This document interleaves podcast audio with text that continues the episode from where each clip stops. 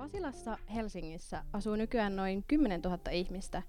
Siellä sijaitsee myös yli 26 000 ihmisen työpaikka ja alueen läpi kulkee vilkas liikenne. Monille Pasila näyttäytyykin lähinnä betoniviirakkona, mutta historiasta paljastuu aivan toisenlainen maailma.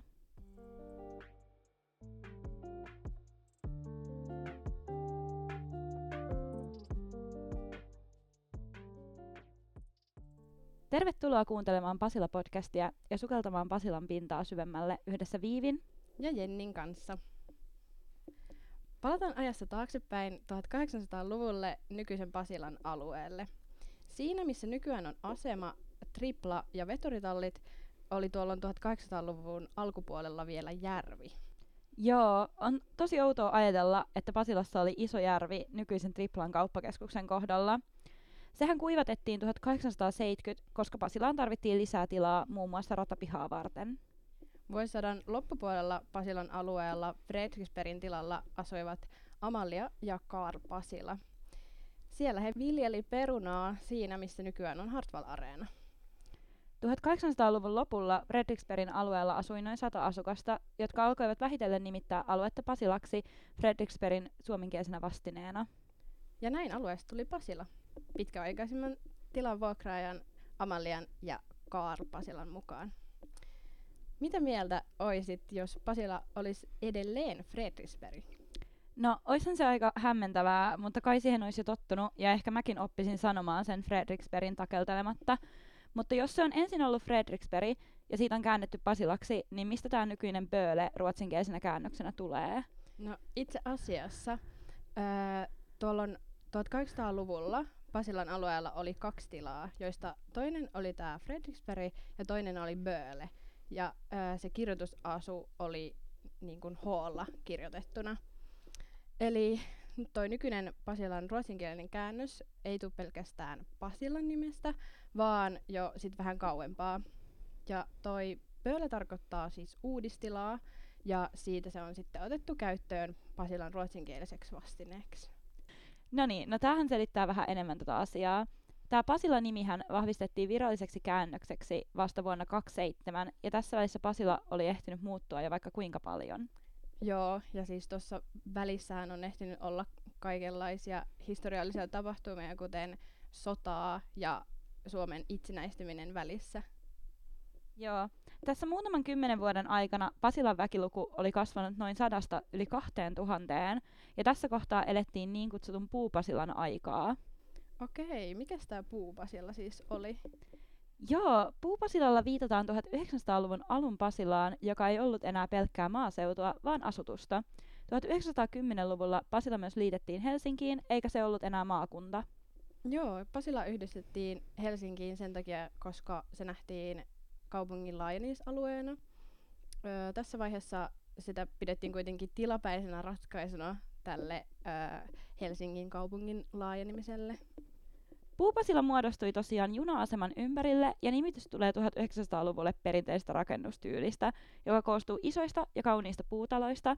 Ja tämmöiset vastaavat puurakenteethan on säilyneet Helsingin Käpylässä.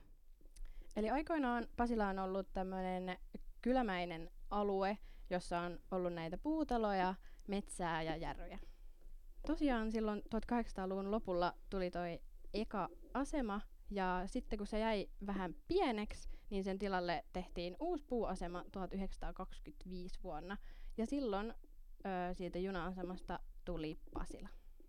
Okei, no miten me sitten päädyttiin tähän Pasilaan, missä me nykyään ollaan? Puupasilassa rakennuksia tosiaan tehtiin vuokratonteille.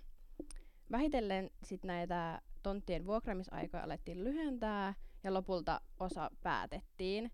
Ja siinä vaiheessa niiden rakennusten kunnostamista ei nähty enää kovin järkevänä ja tuon puupasilan purkaminen alkoi 1977. Tähän aikaan Pasilassa asui vaan noin 600 ihmistä. Okei, eli tämä vuokrasopimusten päättyminen johdatti uudelleen rakentamiseen ja tyyliksi valikoitui tällainen betoni. Joo, betoni nähtiin hyvänä vaihtoehtona sekä kätevänä ja helppona rakennusmateriaalina, ja sen takia se sitten valikoitui Pasilan tyyliksi.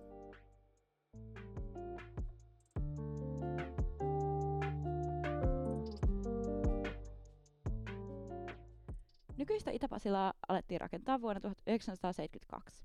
Itäpasilan oli tarkoitus olla uusi ja hieno utopia – Itä-Pasilan piti edustaa uudenlaista kaupunkirakentamista, ja se oli arkkitehti Reijo Jallinojan aikaansa uhmaava projekti. Länsi-Pasilaan alettiin rakentaa asuinkerrostaloja 1970-luvun lopulla. Sinne haluttiin tehdä matalempia rakennuksia ja enemmän puistoja kuin mitä Itä-Pasilassa oli. Muun muassa tästä syystä Itä- ja Länsi-Pasilaa on pidetty jonkinlaisena vastakohtina toisilleen, vaikka kyllä se betoni hallitsee tuolla länsipuolellakin. Tässä ollaan puhuttu nyt paljon Itä- ja Länsi-Pasilasta, ja se johtuu siitä, että nykyajan Keski- ja Pohjois-Pasilaa alettiin rakentamaan vasta 2000-luvulla. Joo, nykyään tosiaan Pasila levittäytyy kyllä ihan joka ilman suuntaan päin. Vähitellen tämän kaiken rakentamisen myötä Pasilaan alkoi sitten muodostua tunnettuja maamerkkejä. Ensimmäisenä näistä oli messukeskus, joka valmistui vuonna 1975, mutta sitähän on sitten myöhemmin laajennettu useampaan otteeseen. Joo, ja vuonna 1983 valmistui ikoninen Pasilan linkkitorni, joka nosti Pasilan esiin Suomen median keskittymänä. Jep, ja esimerkiksi Yleisradion toimintahan on alkanut Pasilasta jo 1920-luvulla. Ylen lisäksi Pasilaan rakentui Pöllölaakson eli MTVn tilat 70-luvun taitteessa. Tänä vuonnahan MTV muuttaa Vallilaan, eli yksi aikakausi Pasilassa päättyy siltä osin.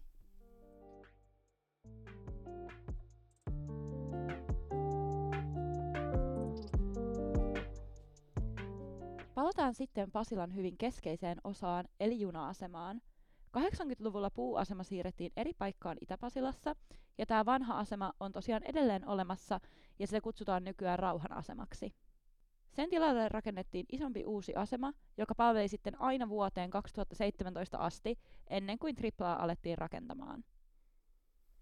Tosiaan, kun toi uusi asema valmistui silloin 1990, niin samana vuonna vaihdettiin aseman ruotsinkielinen nimi. Tuohon asti se oli nimittäin ollut Fredriksberg, mutta siitä lähtien ruotsinkielinen nimi on ollutkin sitten Böle. Vau, sieltähän se historia vaan puskee läpi. Tämä Fredriksbergin nimihän on jäänyt Pasilaan vielä yhden kadun sekä ratikkapysäkin nimessä. Mutta hei Jenni, mitäs muuta Ysäriltä? No sitten 90-luvun puolivälissä alettiin rakentaa Hartwall-areenaa ja se valmistui 97. Joo, Hartwall Areenahan on tuonut Pasilaan maailmanluokan konsertteja, urheilua ja esiintyjiä, kuten esimerkiksi Elton Johnin ja Britney Spearsin. Tälleen Euroviisufanina haluan myös mainita, että siellähän on järketty Suomen tähän mennessä ainoat Euroviisut vuonna 2007. Muutenkin näin 90-luvulla Pasilaan keskittyi entistä enemmän toimistoja, virastoja ja firmojen pääkonttoreita. Tämän lisäksi Pasilaan saatiin ensimmäinen oma korkeakoulu Helia, josta myöhemmin tuli Haaka Helia. Ja Haaka Helian yksi kampus sijaitsee edelleen Pasilan aseman tuntumassa.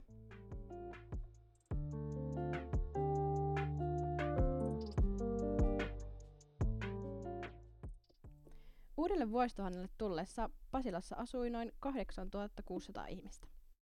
Muutamaan vuoteen Pasilassa ei tapahtunutkaan suuria projekteja.